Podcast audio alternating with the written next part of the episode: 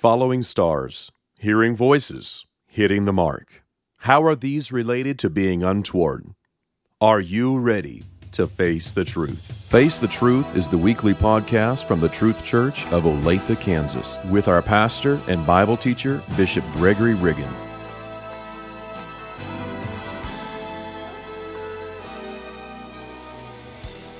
Thank you to everyone who is listening. I trust that today's episode will be a blessing to all those who tune in. Asking around until we find an answer we like is detrimental to our salvation. Too many voices, each giving different directions, causes distractions from the voice, and we end up untoward. Join us as Bishop Riggin teaches us the way to avoid this pitfall in the final episode of this series Words Mean Things. This is why Paul said, you know, there are many voices out there, and none of them are without signification.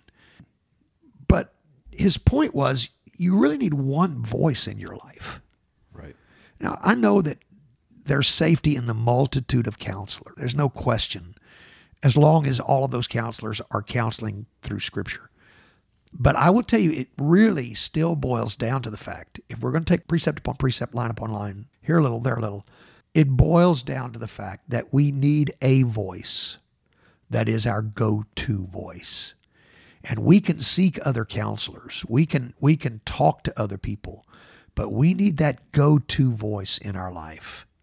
If we don't have that, then we become untoward. Somebody's got to help us set a direction for our life.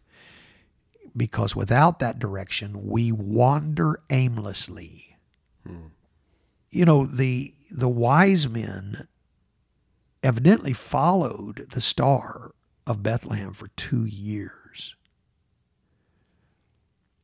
But what would it have been if they would have just seen the star and the star disappeared and then they said, "Well, let's follow this star for a while. Right. And let's follow that star for a while." Let's mm-hmm. would they ever have even made it? No. And yet, that's exactly the way some people are living their spiritual life. They're following stars. So, can you clarify something you made earlier? A comment you said about the voices versus the counsel versus the voice. Is it your opinion, and if it's Bible, I'd like to hear it. If someone is listening to the counsel of others, is it because that voice is missing? Or is it because some people I feel would do this when they don't like the answer of the voice? And so they default to, well, let me ask some folks what they think. Uh, many times it is the latter. There's no question. I've seen it over and over. Look, our kids do this, don't they? Oh, yeah. Our kids, if they go and ask mama a question and they don't get the answer that they want, what do they do? They go find another counselor. Sure do. They're going to go ask dad hoping that dad will give them a different answer. and and I'm sure we have done that in our own childhood. We did right. the same thing. It's you know somehow kids just think this is a brilliant idea. Right. If we don't get the answer we want, we find somebody else to ask until we do get the answer we want. And yes, there are people who are living that way spiritually. In fact, that's why a lot of people change churches. Right. They don't like what the voice has said to them. So they're going to go find a voice that will tell them what they want to hear. Now, let me let me just take this back to the analogy of the wise men because I no sooner said that till I got to thinking about a verse of scripture.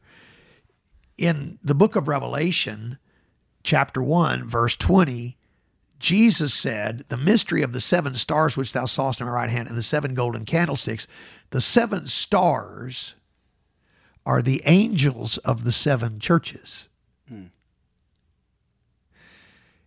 When Jesus showed John this picture of the churches and the angels, and, and as we've talked about, angel there is angelos in the Greek, it's messenger it's the pastor of the church.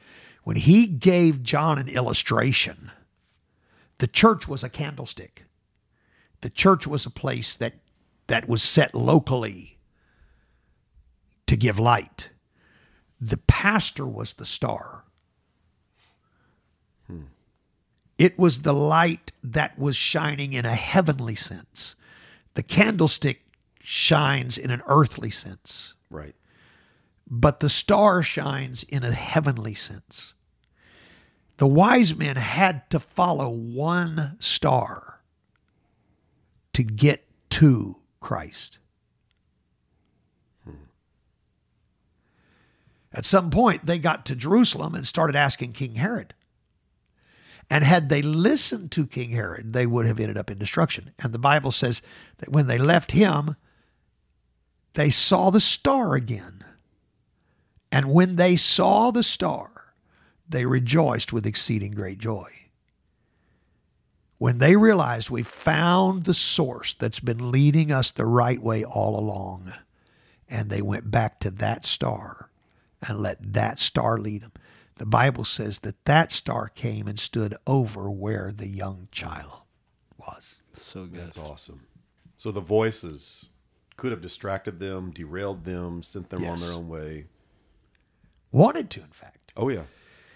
uh, had their own nefarious purpose. Right. Herod had a very selfish purpose for sending them to Christ because he wanted to destroy Christ.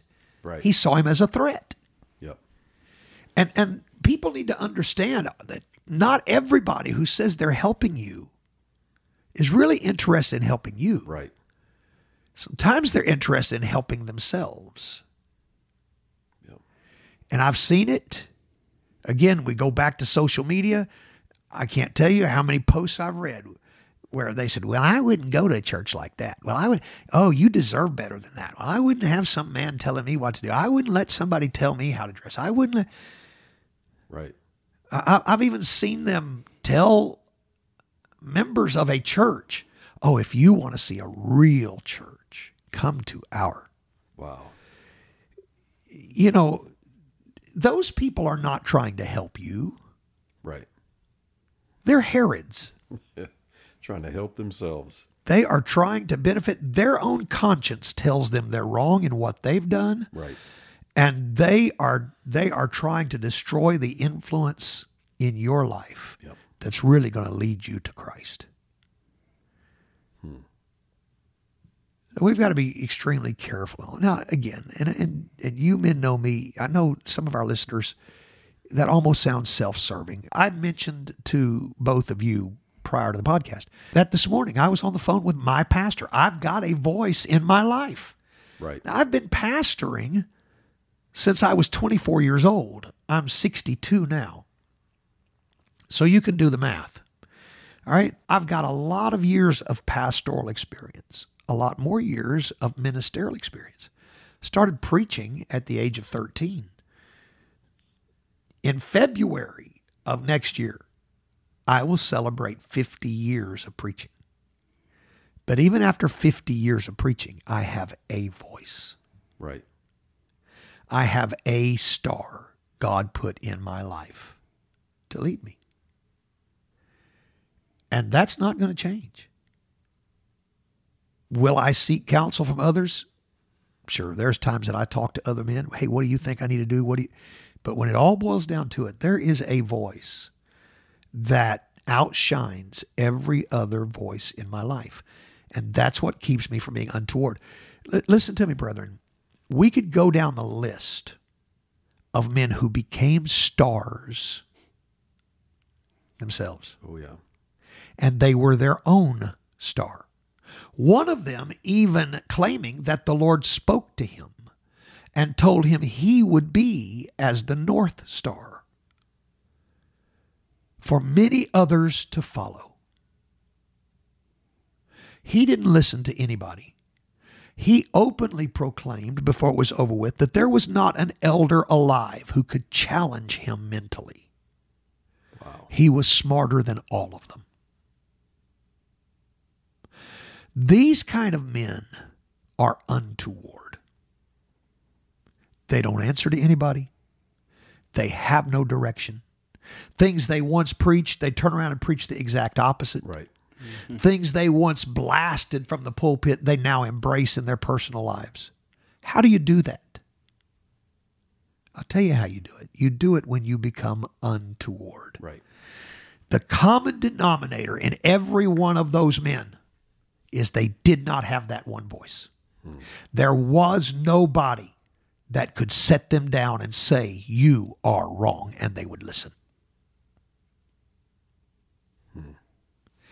And they all ended up in shipwreck.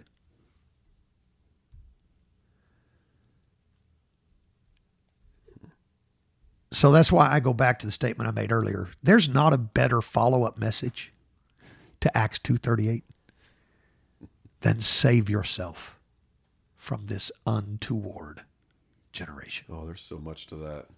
Wow. Yeah. The word sin means missing the To mark. miss the mark.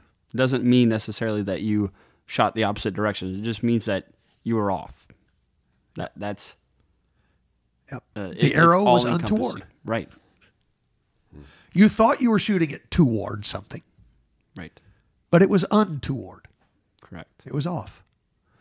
And yeah, hamartia. That's that's the Greek word for sin. That's what it means to miss the mark.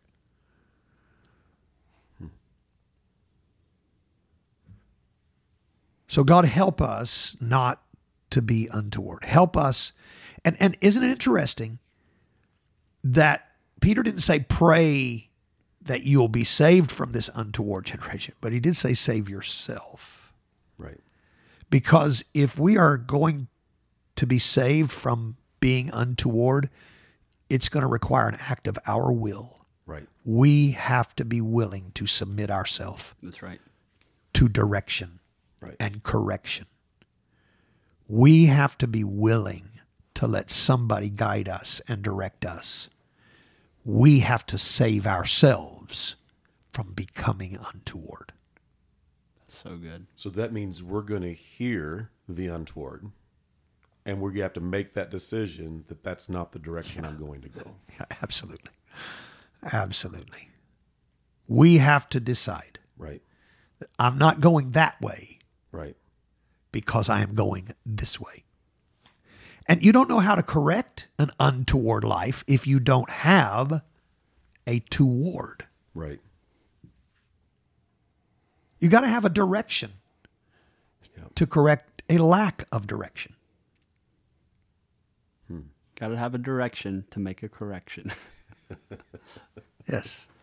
I mean, there there is no better definition for the word lost than untoward. You, you are by definition lost if you are untoward, Yeah. just as lost as the others. Sure. Sure. We have a term uh, that has been used. Some guys would get a nickname of Iowa. And for the longest, I was wondering what it was. Well, they said, well, it's really not their name, it's what it means. Idiot out wandering around. they would not take direction. And so they would just start calling them Iowa. And they would work the same jobs, go to breaks with everybody else, but they were just aimlessly doing what they want. And so they were called Iowa. And I was like, it fits Wow. when you put it to the right personality. You see, like, yep, Lord help me. that's right. Uh, and, and you know, again, you see so much of this in in church work because you see people who, all right, you enlist them to come and be a part of something. We're going to have outreach this weekend. Right.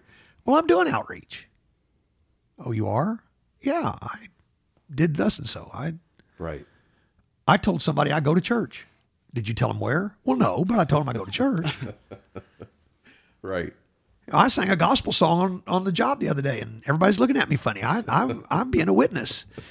You know, th- there's no real direction in what they're doing. Right. They just did something, and so they feel comfortable that they did something. Yeah. Though there may not have been any meaning or purpose behind what Right. they did, but they did it, Right. and therefore they ought to be applauded because they did it. Right. It had no value. It added nothing to the kingdom. It added nothing to the church body. But you did something. That's being untoward. Yeah. There's no direction here.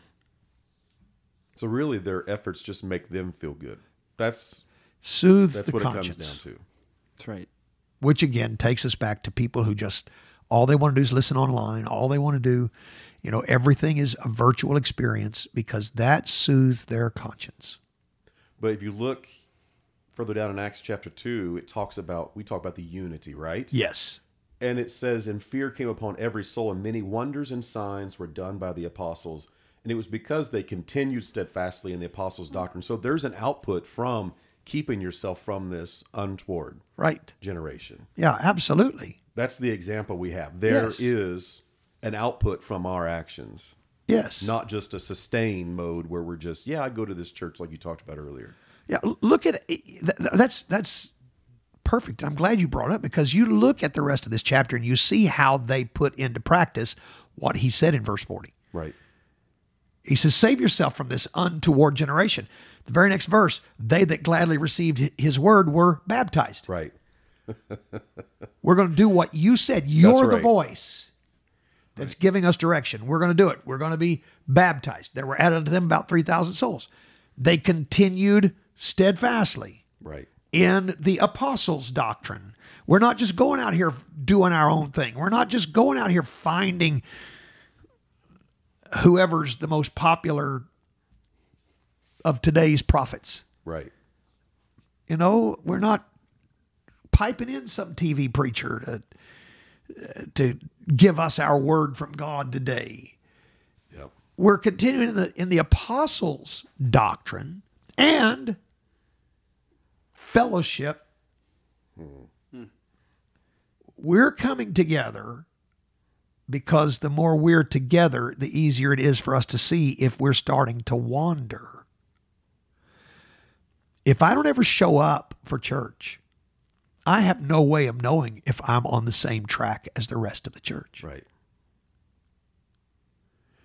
So they continued in their fellowship and breaking of bread and in prayers.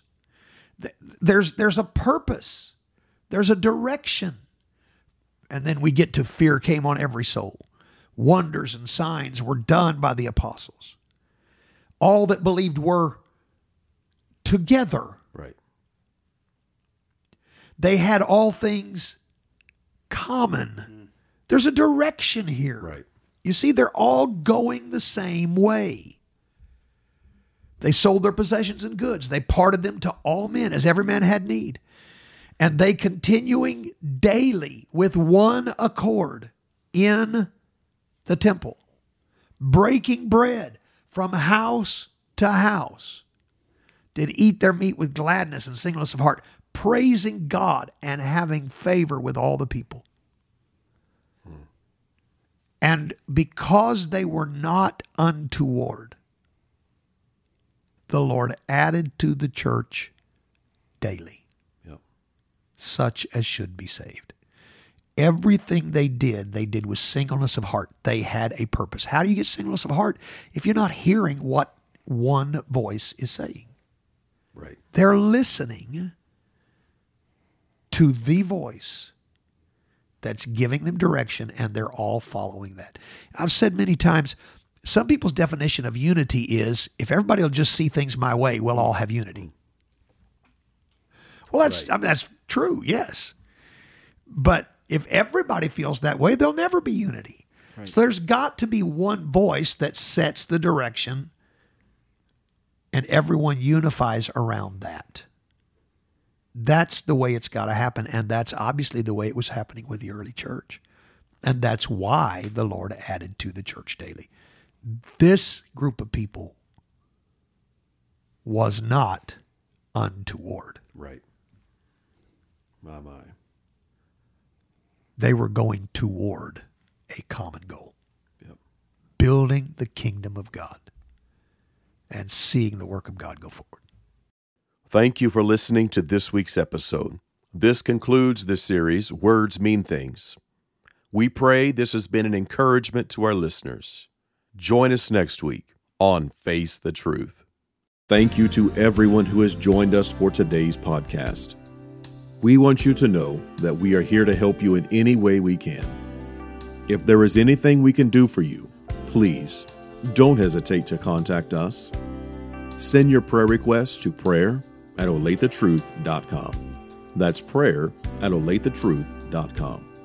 If you live in the Kansas City metropolitan area, we invite you to join us for our services this week Sunday morning at 10, Sunday evening at 6, and Tuesday evening at 7:30. For those who cannot attend, we will provide a live stream on our Facebook page, our YouTube page, and our website olathetruth.com slash live. Until our next podcast, take care and God bless.